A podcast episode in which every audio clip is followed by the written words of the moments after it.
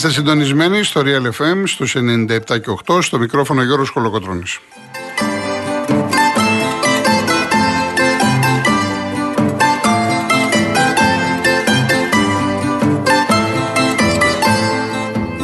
Τηλέφωνο επικοινωνίας 211-200-8200. Επαναλαμβάνω, 211-200-8200. Η κυρία Ιωάννα Φιλιππίνη στο τηλεφωνικό κέντρο. Ο κύριος Γιάννης Καραγευρέκη στη ρύθμιση του ήχου.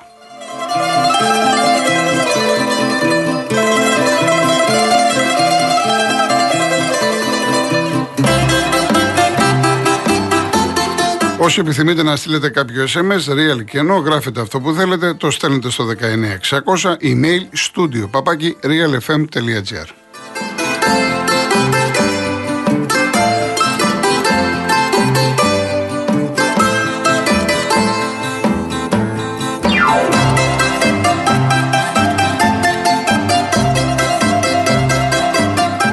Κυρίες Δεσποινίδες και κύριοι, καλό σας μεσημέρι, καλή εβδομάδα να έχουμε. Χρόνια πολλά σε όσους γιορτάζουν ο Σπύρος η Σπυριδούλα. Μεγάλη γιορτή σήμερα.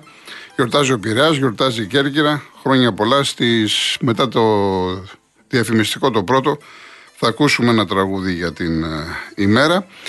Μία εβδομάδα που θα είναι έντονη με μεγάλη αθλητική επικαιρότητα. Καταρχάς έχουμε το Μουντιάλ, έτσι τους δύο ημιτελικούς. Την Τρίτη στις 9 το βράδυ, αύριο το βράδυ Αργεντινή-Κροατία και την Τετάρτη Μαρόκο-Γαλλία. Έχουμε δύο αγώνες για Ολυμπιακό και Παναθηναϊκό στην Ευρωλίγκα και μετά από καιρό ξεκινάμε και έχουμε και κύπελο, Τετάρτη, Πέμπτη Παρασκευή για τις ε, ομάδες μας. Το πρωτάθλημα ξαναρχίζει 21-22 του μηνός. Άρα λοιπόν σιγά σιγά αρχίζουν να ζεσταίνονται οι μηχανές σε κάθε περίπτωση. Επίσης να πούμε ότι έχουμε σε εξέλιξη τρία παιχνίδια για τη Super League 2, τα οποία είναι Μόλις τώρα έβαλε ο Ολυμπιακός Β γκολ με το Ρουφ. Ε, Ολυμπιακός Β λοιπόν Ρουφ 1-0. 0-0 είναι οι αγώνες Επισκοπή Απόλλωνας και ΑΕΚ Β προοδευτική. Θα παρακολουθούμε τα τρία μας και θα σας ενημερώνουμε.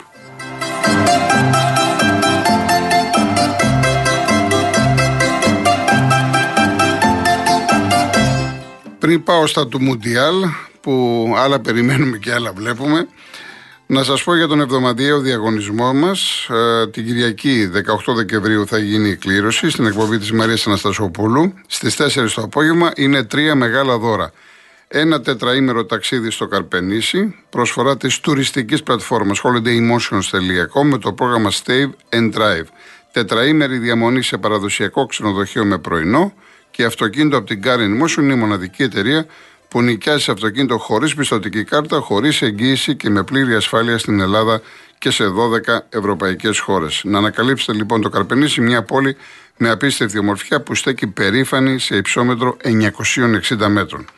Το δεύτερο δώρο είναι ένα Apple MacBook Air, το απόλυτο τεχνολογικό δώρο των γιορτών με επεξεργαστή Apple MI και σκληρό δίσκο SSD χωρητικότητας 256 GB, ένα φορητό notebook που τα κάνει όλα προσφορά του ομίλου RN και μία τηλεόραση FNU Smart 50 inch. Επαναλαμβάνω, ξεκινάμε σήμερα την κλήρωση, η κλήρωση θα γίνει την Κυριακή 18 Δεκεμβρίου στις 4 το απόγευμα. Real κενό το ονοματεπώνυμο και την ηλικία σας στο 19600. Ο ακροατής που θα κληρωθεί και θα απαντήσει σωστά θα κερδίσει το δώρο. MediaTel 1,36 ευρώ ανά SMS με ΦΠΑ και τέλος κινητής τηλεφωνίας όπου ισχύει. Γραμμή παραπώνων 214-214-8020. Δώστε την συγκατάθεσή σας για την επεξεργασία των προσωπικών σας δεδομένων μπαίνοντας στο σύνδεσμο που θα σας σταλεί στο απαντητικό μήνυμα. Αρμόδιος ρυθμιστής ΕΕΠ. Η συμμετοχή επιτρέπεται μόνο σε άτομα άτομα άνω των 18 ετών. Η συχνή συμμετοχή ενέχει κινδύνους εθισμού και απώλειας περιουσίας. Γραμμή στήριξης και θεά Α. 210-9215-776. Όρη διαγωνισμού real.gr.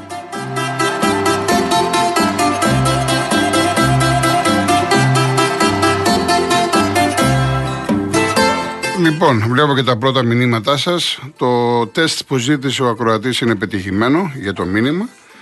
Λοιπόν, ε, είμαι γενικά πάρα πολύ προσεκτικός. Οπωσδήποτε όλοι μας, μέσα σε αυτούς και εγώ έλεγα ότι η Βραζιλία είναι το φαβόρι, όχι να κερδίσει τους Κροάτες, να πάει τελικό και να το πάρει, αλλά βλέπετε ότι όταν βλέπουμε ένα παιχνίδι θα πρέπει να ξέρουμε ότι υπάρχει και η αντίπαλη ομάδα και θα πρέπει η ομάδα η οποία θα κερδίζει ε, να κάνει τέτοια εμφάνιση που να δικαιολογεί όλα αυτά τα οποία λέμε εμείς φαβορεί. Και πολύ πριν ξεκινήσει το Μουντιάλ, αυτό που έλεγαν οι ειδικοί, bookmakers, στοιχηματζίδες κλπ. Δημοσιογράφοι, Βραζιλία, Αργεντινή, Γαλλία. Βραζιλία, Γαλλία, Αργεντινή. Πάντως η Βραζιλία ήταν νούμερο ένα. Και είδατε πώς την πάτησε από τους ε, Κροάτες. Μία φάση έμεινε ανοιχτή. Γιατί για μένα σημείο αναφορά σε αυτή τη Βραζιλία που είδαμε ήταν η αμυντική της λειτουργία.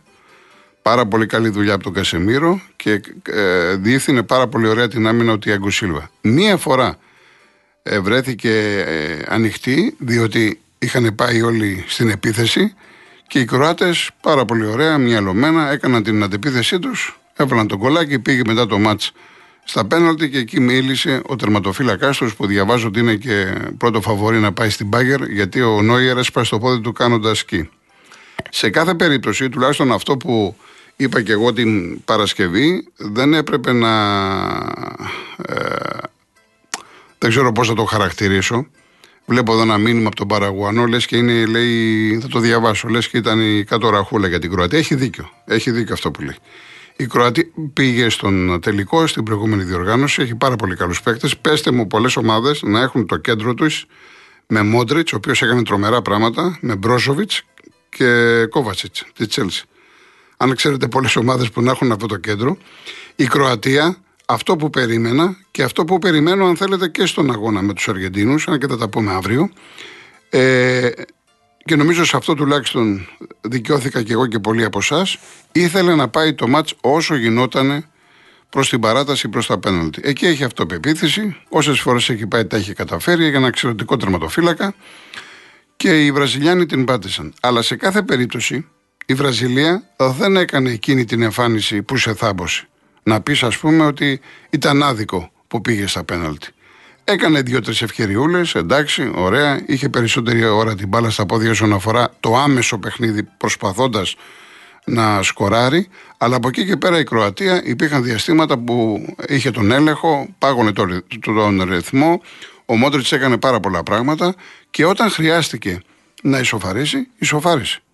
Αυτό, αυτό μετράει. Δηλαδή δεν πρέπει να περάσει ε, στα ψηλά, όπως βλέπω, επειδή οι Κροάτες συνεχίζουν και πέρασαν στα πέναλτι. Αυτό δεν έχει καμία σημασία. Και τους Ιάπωνες στα πέναλτι τους πέρασαν. Σημασία έχει ότι είναι εδώ.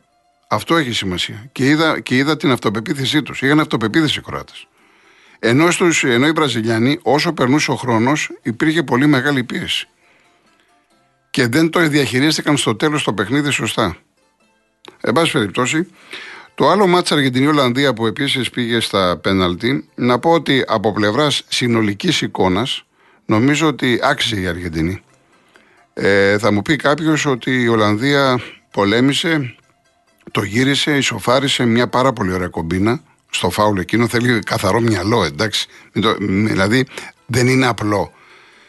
Άλλο τώρα να το βλέπεις και να το ζεις και να λες τώρα είναι δυνατόν τελευταία φάση του αγώνα με, με τέτοια κομπίνα εκπληκτική και μπράβο τους, αλλά η Αργεντινή έτρεξε περισσότερο, είχε περισσότερες ευκαιρίες, ε, προσπάθησε να παίξει άμεσο ποδόσφαιρο, είχε καλύτερους συνδυασμούς, είχε καλύτερη οργάνωση σε σχέση με την Ολλανδία. Η Ολλανδία, η οποία, αν λάβουμε υπόψη ε, το κακό θέαμα που είχε στα προηγούμενο μάτς, τουλάχιστον σε αυτό έτρεξε περισσότερο και την είδες ότι υπήρχαν κάποιες φάσεις που προσπάθησε να βγει στην κόντρα, προσπάθησε να βγάλει περισσότερους ποδοσφαιριστές στην επίθεση. Όμως, επαναλαμβάνω, στα δικά μου μάτια και ανεξάρτητα αν πήγε, το, πήγε στα πέναλτι διαδικασία, νομίζω ότι η Αργεντινή ε, άξιζε να περάσει. Όλοι βέβαια θα θέλαμε να δούμε έναν ημιτελικό Βραζιλία-Αργεντινή. Μη σας πω τελικό Βραζιλία-Αργεντινή. Αλλά ήρθαν έτσι τα πράγματα που θα δούμε αύριο το βράδυ Αργεντινή-Κροατία ε, αμφίροπο μάτς. Αμφίροπο. Ναι, μεν τα προγνωστικά είναι με τους Αργεντίνους, με την ομάδα του Μέση, αλλά πλέον όταν ο, η Κροατία πετάει έξω τη Βραζιλία, όταν η Κροατία στον προηγούμενο Μουντιάλ έφτασε μέχρι τον τελικό, κανείς δεν μπορεί να πει ότι είναι τελειωμένη. Σε καμία περίπτωση. Και πριν πάω στο, να διαβάσω το μήνυμα του Παραγουανού, Λέει, μου έκανε εντύπωση που τα διεθνή και ελληνικά μέσα παρουσίασαν τη Βραζιλία τόσο ανώτερη από την Κροατία, λες και θα έπαιζε με την κάτω ραχούλα. Η Κροατία είναι φιναλή της διοργάνωσης. Κάποιες φορές θεωρώ πως πέσατε κι εσείς αυτή την παγίδα. Η υπερβολική σιγουριά, η αγαπημένη προτίμηση δεν αποτελεί σύμμαχο για μια ψύχρεμη εκτίμηση. Εύχομαι παρέ του Μόντρη στο τέλος να το σηκώσει και πιστεύω ότι μπορεί να τα καταφέρει. Όχι, δεν έπεσα στην παγίδα, γιατί και εγώ είχα πει ότι, αν θυμάσαι, αν ξαναβάλεις την εκπομπή, ναι, μένει η Βραζιλία έχει τον πρώτο λόγο, φυσικά το έχω πει, αλλά από εκεί και πέρα ουδής μπορεί να πει με σιγουριά ότι η Κροατία είναι τελειωμένη. Έτσι είχα πει. Έχω εμπιστοσύνη στους Κροάτες, έχει πάρα πολύ καλούς παίχτε, έχει μεγάλη εμπειρία. Μάλιστα αυτό είπα. Το όπλο της, είχα πει την Παρασκευή, είναι η εμπειρία και θα προσπαθήσει να το πάει στα πέναλτι. Έτσι ακριβώς είχα πει στο φίλο των Παραγωγάνου, αλλά εν πάση περιπτώσει ε, νομίζω ότι οι περισσότεροι ποδοσφαιρόφιλοι στον κόσμο, όταν παίζει Βραζιλία-Κροατία, με το υλικό που έχει αυτή τη στιγμή η Βραζιλία, θα έλεγαν, θα πούν και θα ξαναπούν ότι η Βραζιλία έχει τον πρώτο λόγο. Δηλαδή και σήμερα να ξαναπέζανε, πάλι θα λέγαμε όλοι μας ότι η Βραζιλία έχει τον πρώτο λόγο. Αλλά μέσα στο γήπεδο, στον αγωνιστικό χώρο, δεν παίζουν οι bookmaker, δεν παίζουν οι δημοσιογράφοι, παίζουν οι ποδοσφαιριστές. Τα συστήματα, οι τακτικές των, των προπονητών και ξέρετε, πολλές φορές παίζει μπάλα μη σας πω τις περισσότερες, ε, η καρδιά, το πάθος, το μυαλό. Η Κροατία ήταν πάρα πολύ μυαλωμένη. Λοιπόν, πάμε στο διαφημιστικό μας και γυρίζουμε.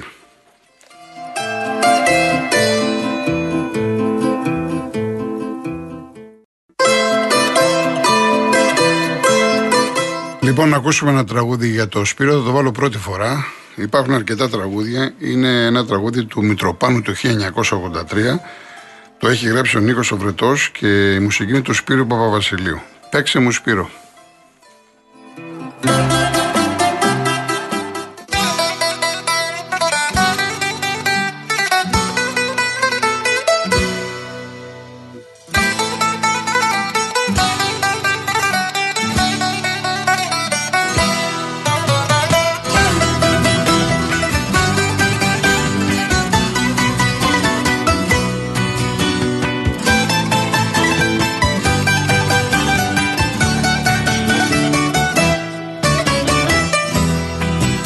Παίξε μου Σπύρο μια γλυκιά σου μελωδία Για να ξεχάσω τη ζωή στο βατερό.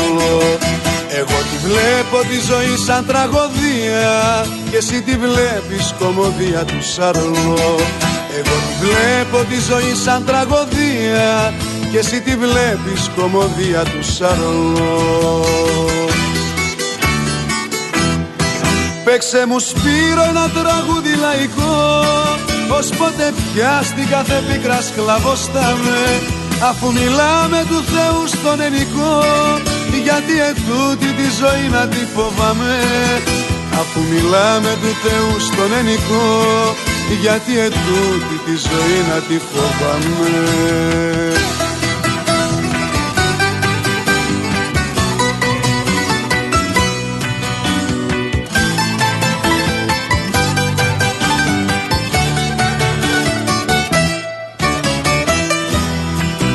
Μη σου σπείρω τα τραγούδια μας εκείνα Που είχαμε βάλει την καρδιά μας μέσα εκεί. Τώρα γυρνάν τα καροτσάκια στην Αθήνα Και τα πουλάν με το κιλό στη λαϊκή. Τώρα γυρνάν τα καροτσάκια στην Αθήνα Και τα πουλάν με το κιλό στη λαϊκή Παίξε μου σπείρω ένα τραγούδι λαϊκό Ως ποτέ πια στην κάθε πίκρα σκλαβοστάμε Αφού μιλάμε του Θεού στον ενικό Γιατί ετούτη τη ζωή να τη φοβάμαι. Αφού μιλάμε του Θεού στον ενικό Γιατί ετούτη τη ζωή να τη φοβάμαι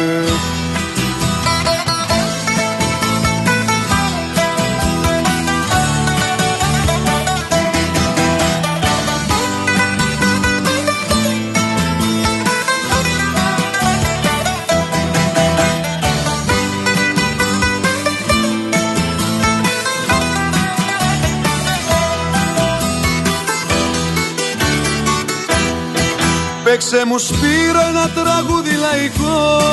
Πως ποτέ πια στην κάθε πίκρα σκλαβοστάμε Αφού μιλάμε του Θεού στον ενικό Γιατί ετούτη τη ζωή να τη φοβάμαι.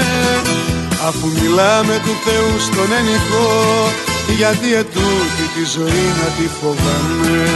Γιατί ετούτη τη ζωή να τη φοβάμαι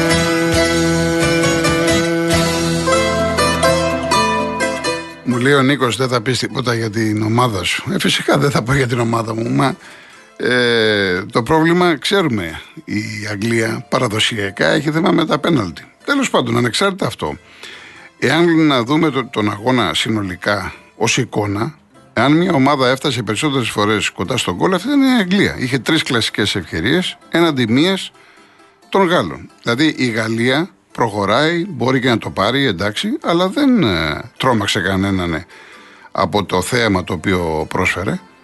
Ε, και αν θέλεις να πω, ο αποκλεισμός των Άγγλων ήταν φτηνός. Α μου επιτραπεί η έκφραση φτηνός. Ακόμα και το πρώτο κόλ που δέχτηκε, εντάξει, δεν είναι εύκολο να, να δέχεσαι σε ένα παγκόσμιο κύπελο και η μπάλα πήγε με 70 χιλιόμετρα μόνο αυτό το σουτ από τόσο μακριά, από 25 μέτρα, 26 μέτρα.